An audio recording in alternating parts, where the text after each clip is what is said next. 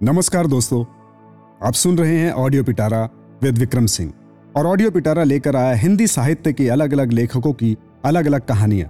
और आज मैं आपके सामने लेकर आया हूँ शरद चंद्र चट्टोपाध्याय का एक खूबसूरत सा उपन्यास, चंद्रनाथ। मेरी आवाज़ में तो आइए शुरू करते हैं भाग दस, चंद्रनाथ। उस रात सरयू अपने कमरे में लौटकर रो पड़ी और मन ही मन बोली, मैं किसी तरह भी जहर नहीं खा सकूँगी। अकेले रहती तो मर भी सकती थी, परंतु अब अकेले तो नहीं हूँ। मैं भी तो माँ होने वाली हूँ।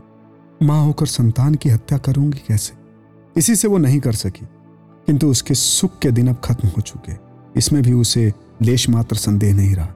गंभीर रात को चंद्रनाथ ने सहसा अपनी स्त्री के घर में प्रवेश किया और सब बातें सुनकर उन्मत्त आवेग से शरीर को छाती से लगाकर स्थिर ही रहा।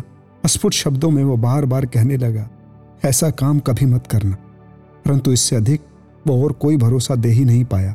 अपने इस विशाल भवन में, इस हतभागी के लिए थोड़ी सी जगह भी तो नहीं खोज पाया, जहाँ सरयू अपना लज्जा हाथ पीला चेहरा छिपा सके। समस्त गाँव में कहीं भी थोड़ी सी ममता पाने की कल्पना वो नहीं कर पाया, जिसके आश्रय में वो उन गर्म आंसुओं का एक कण भी पहुँच सके। रो पीट कर उसने सात दिनों की मोहल्लत की भीख मांग ली थी। भादो माह के आखिरी सात दिनों को पति के आश्रय में गुजार कर, वो हमेशा के लिए निराश्रिता होकर रही। भिखारिन बन जाएगी। भादों के महीने में घर के कुत्ते और बिल्लियों को भी नहीं खदेड़ा जाता। गृहस्थ का बुरा होता है। इसी से सरयू का यह आवेदन स्वीकार हो गया।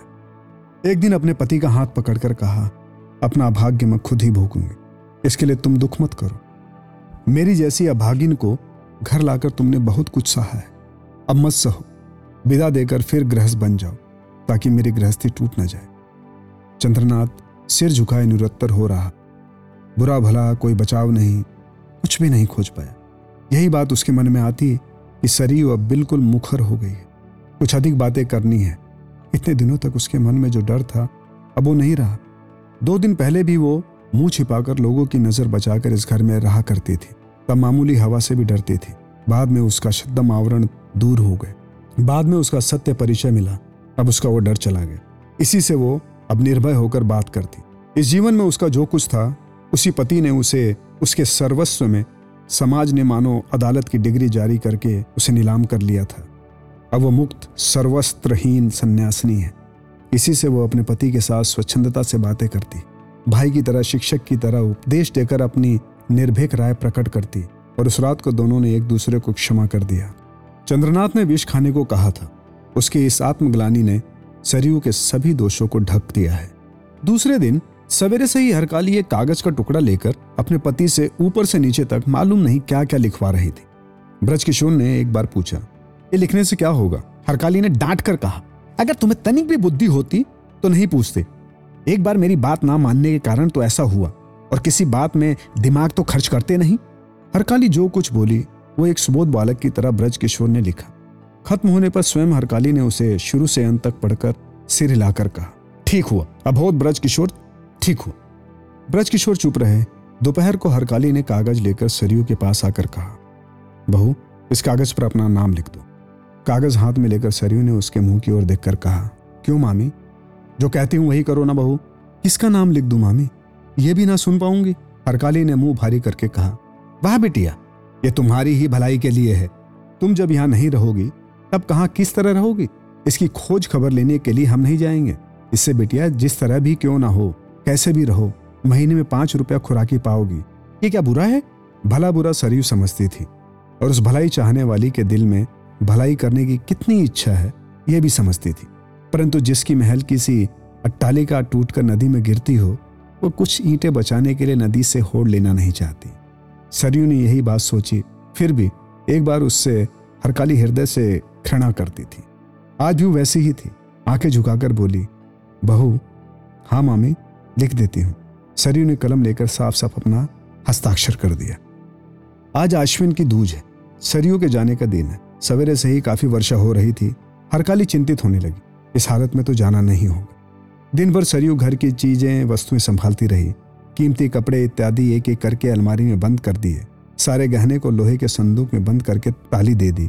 इसके बाद उसने पति को बुला भेजा और खुद ज़मीन पर पड़कर बहुत रोई। घर छोड़ने का समय जितना नज़दीक आ रहा था उतना ही दर्द बढ़ता जा रहा था। ये सात दिन जिस तरह गुजरे, आज उस तरह गुजर जाने की इच्छा नहीं होती थी।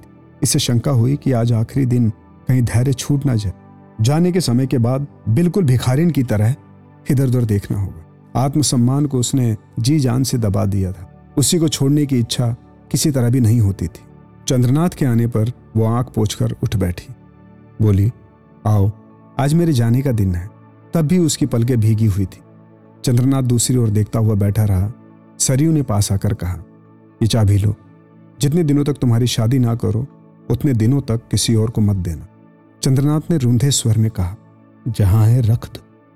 सरयू ने हाथ से चंद्रनाथ का मुँह फेर कर कुछ हंसकर कहा रोने की चेष्टा कर रहे हो। चंद्रनाथ के मन में हुआ कि बात बहुत बड़ी कही गई है। सरयू तभी उसकी आँखों को पोछकर आदर से बोली, याद करो, किस दिन कभी तुमने कोई मज़ाक नहीं किया? इसी से जाने के दिन आज एक दिल लगी कर दी। गुस्सा मत होना। उसके बाद बोली, जो कुछ था अलमारी में बंद करके रखे जा रही हूँ।